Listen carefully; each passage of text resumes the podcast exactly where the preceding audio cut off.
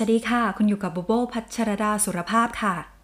คุณผู้ฟังเคยตื่นเช้าขึ้นมารู้สึกเหมือนไม่สดชื่น หรือบางวันรู้สึกเหนื่อยๆ สมองไม่ปลอดโปร่งบ้างไหมคะ ปัญหาที่เกิดขึ้นนี้ค่ะ ส่วนหนึ่งมาจากการพักผ่อนของเราในทุกๆวัน บางทีเราไม่รู้ว่าการนอนของเรามีประสิทธิภาพไหม หลายคนมีอาการนอนไม่หลับ ส่งผลให้ในแต่ละวันมันกลายเป็นสะสม จนกระทบกับงาน สุขภาพ และชีวิตประจำวันได้เลยนะคะ แล้ววันนี้ค่ะบุมมีแขกรับเชิญพิเศษจะมาชวนกันแชร์ในเคล็ดลับเรื่องการนอนให้หลับสนิทกันค่ะ สวัสดีค่ะน้องจีชง สวัสดีครับท่านผู้ฟังทุกท่าน ผมจีชงทัศสินเจง หลังจากห่างหายไปนานกลับมาเจอกันอีกแล้วนะครับพี่โบโบใช่ค่ะจีชงไม่เจอกันนานเลย วันนี้หัวข้อเรื่องการนอนไม่หลับจริง ๆ พี่ก็มีปัญหามากๆเลยนะคะ เป็นคนนอนหลับยากสุดๆเหมือนกัน โชคดีมากค่ะที่วันนี้มีจีชงจะมาช่วยแชร์ความรู้เนอะได้เลยครับ อย่างที่พี่โบโบบอก ด้วยสภาพสังคมยุคปัจจุบัน จึงทำให้เราต้องใช้ชีวิตอย่างเร่งรีบ และยังเผชิญกับความเครียดหลายเรื่องในแต่ละวัน ดังนั้นจึงไม่น่าแปลกใจเลยครับ ที่มีผู้คนจำนวนมากกำลังมีปัญหาเรื่องการนอน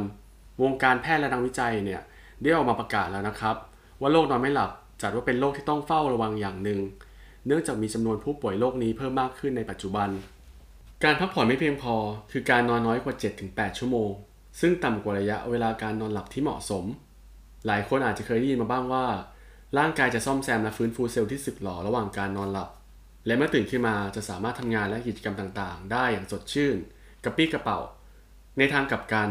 การนอนไม่พออาจส่งผลเสียต่อทั้งร่างกายและจิตใจในระยะยาวได้ครับอืมสำหรับจีชงมีปัญหาในการนอนบ้างไหมคะ มีแน่นอนครับ ส่วนตัวผมเองทำอาชีพเป็นพนักงานต้อนรับบนเครื่องบิน ก็เคยพบเจอกับปัญหาเรื่องการนอนหลับ เนื่องจากพวกเราต้องบินไปค้างที่ต่างประเทศอยู่บ่อยๆ และไทม์โซนของแต่ละประเทศก็จะแตกต่างกันทำให้ต้องบริหารจัดการเรื่องเวลาเข้านอนเป็นอย่างดี ไม่งั้นอาจจะส่งผลกระทบกับการเปิดหน้าที่ในวันต่อๆไปได้ ทั้งนี้ทั้งนั้น ผมเลยอยากแชร์วิธีที่อาจจะช่วยทำให้ท่านผู้ฟังนอนหลับง่ายขึ้น โดยหยิบมาพูดด้วยกัน 7 ข้อนะครับ และมีอีกข้อหนึ่งที่เป็นโบนัส ใช้เป็นการฝึกสมองในการนอนหลับให้ง่ายขึ้น ข้อแรกครับ ออกกำลังกายเป็นประจำควรออกกำลังกายวันละ 30 นาทีเป็นประจำ จะช่วยทำให้ร่างกายหลับสนิทง่ายขึ้น ควรออกกำลังกายก่อนเข้านอนอย่างน้อย 3 ชั่วโมง ไม่ควรออกกำลังกายก่อนนอนเพราะจะทำให้ร่างกายตื่นตัวจนเกินไปจนทำให้นอนไม่หลับได้ครับอืมจริงค่ะ อันนี้เพิ่งค้นพบว่าพอเราได้ออกกำลังกายอย่างเหมาะสมไม่หนักเกินไป ถึงเวลาพอจะนอนเนี่ยจะรู้สึกว่านอนหลับสนิทยิ่งขึ้นนะคะ ใช่ครับพี่โบโบ ส่วนข้อต่อไป เราไม่ควรยี่ตอนเย็น ช่วงเวลาที่ควรยี่ไปนอนที่สุดคือเวลาช่วงบ่าย แต่ไม่ควรเกินบ่ายสามโมงเย็น และควรยี่แค่สั้นๆ จะช่วยไม่ให้ร่างกายเข้าสู่โหมดการนอนหลับลึกจนเกินไป หลังจากตื่นขึ้นมาจะรู้สึกสดชื่นแจ่มใสพร้อมทำงานอีกครั้งครับ ข้อ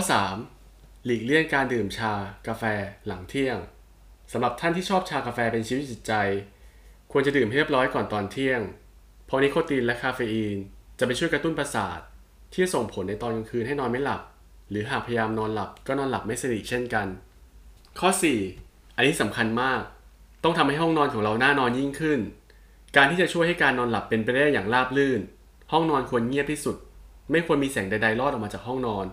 ปิดผ้าม่านให้สนิท และไม่นอนเปิดไฟหรือเปิดโทรทัศน์ทิ้งไว้ เพราะจะรบกวนสายตาในขณะที่เราหลับ จนทำให้การนอนหลับแบบไม่สนิทโดยไม่รู้ตัว แม้แต่แสงจากการชาร์จมือถือหรืออุปกรณ์ต่างๆ ก็ตาม และควรเลือกที่นอนกับหมอนนุ่มๆ เพื่อที่จะช่วยสร้างบรรยากาศการนอน ให้คุณหลับสบายยิ่งขึ้น ข้อ 5 ไม่เข้านอนจนกว่าจะรู้สึกง่วง หากผู้ฟังนอนไม่หลับนะครับ ควรหาอะไรทำก่อนนอน เช่น อ่านหนังสือ ฟังเพลงสบายๆ เพียงแค่เปิดเสียงดนตรีคอเบาๆ หรือฟังเสียงธรรมชาติอย่างเสียงฝนตก เสียงคลื่น เสียงนกร้อง จะช่วยบำบัดอาการนอนไม่หลับ และเป็นการผ่อนคลายช่วยนอนหลับสบายทั้งคืน แนะนำนะครับ ลอง search YouTube ว่า ASMR ดู 6. หลีกเลี่ยงการเล่นมือถือก่อนนอน ได้มีผลวิจัยออกมานะครับว่าการใช้ทีวี คอมพิวเตอร์หรือโทรศัพท์มือถือก่อนเข้านอนเนี่ยจะทำให้ระบบประสาทตื่นตัว เพราะแสงสีฟ้าจะไประงับการผลิตเมลาโทนินทำให้เกิดอาการนอนไม่หลับ จึงควรพักสายตาหนึ่งชั่วโมงก่อนเข้านอน เพื่อที่จะช่วยให้การนอนหลับง่ายขึ้น และอย่างสุดท้าย ฝึกการนอนให้เป็นเวลา ควรสร้างนิสัยการนอนให้เป็นเวลา และควรตื่นนอนในเวลาเดิมทุกวัน เพราะเมื่อร่างกายเรียนรู้ว่าถึงเวลานอน คุณก็จะง่วงขึ้นมาทันที แค่นี้ก็เข้านอนแบบหัวถึงหมอนได้แล้วล่ะครับ อืม ดีมากๆเลยค่ะ เอาจริง ๆ 7 ข้อนี่ไม่ยากเลยนะคะ ใช่ครับ ลองทำตามดูทีละข้อนะครับ ส่วนข้อโบนัสที่ว่าเนี่ยคือการฝึกสมองให้นอนหลับง่ายขึ้น บางคนนำมาใช้กันก็บอกว่า สามารถหลับได้ภายในไม่กี่นาทีเลยครับ คือการหายใจแบบ 478 เคยได้ยินไหมครับ ใช่แล้วค่ะจริง ๆ พี่ก็เคยใช้เทคนิคนี้นะ เดี๋ยวจะอธิบายให้ฟังทีละข้อเลย คือมีข้อมูลอ้างอิงจากดรแอนดรูวิลให้ทำเทคนิคการหายใจแบบ 478 ซึ่งจะช่วยให้รู้สึกผ่อนคลายและลดอาการนอนไม่หลับได้ค่ะ โดยเริ่มจาก 1. นั่งตัวตรงในท่าผ่อนคลาย โดยไม่เกรงไหล่แล้วก็หายใจลึกๆ ได้อย่างสะดวก 2. วางปลายลิ้นไว้ที่เพดานปากบริเวณหลังฟันหน้า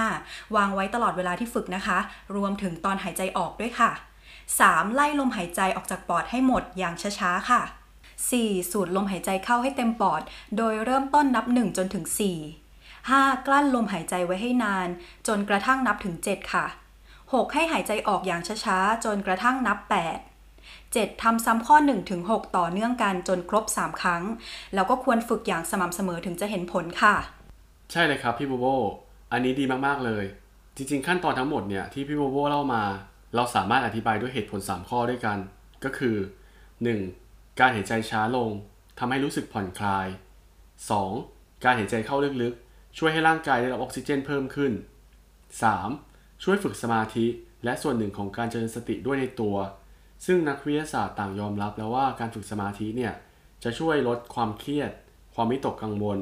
และขจัดความคิดฟุ้งซ่านเป็นอย่างดีครับ จริง ๆ ค่ะ ดีมากๆ เลยค่ะ ส่วนหนึ่งสาเหตุที่ทำให้เรานอนไม่หลับก็คือการหายใจผิดวิธี แล้วถ้าฝึกเทคนิค 478 นี้จะทำให้รู้สึกผ่อนคลาย ส่งผลให้นอนหลับสบายมากยิ่งขึ้นนะคะ นี่ก็เป็นเทคนิคดีๆ ค่ะ ที่พวกเราอยากนำเสนอให้คุณผู้ฟังลองไปฝึกทำกัน ไม่ยากเลยนะคะ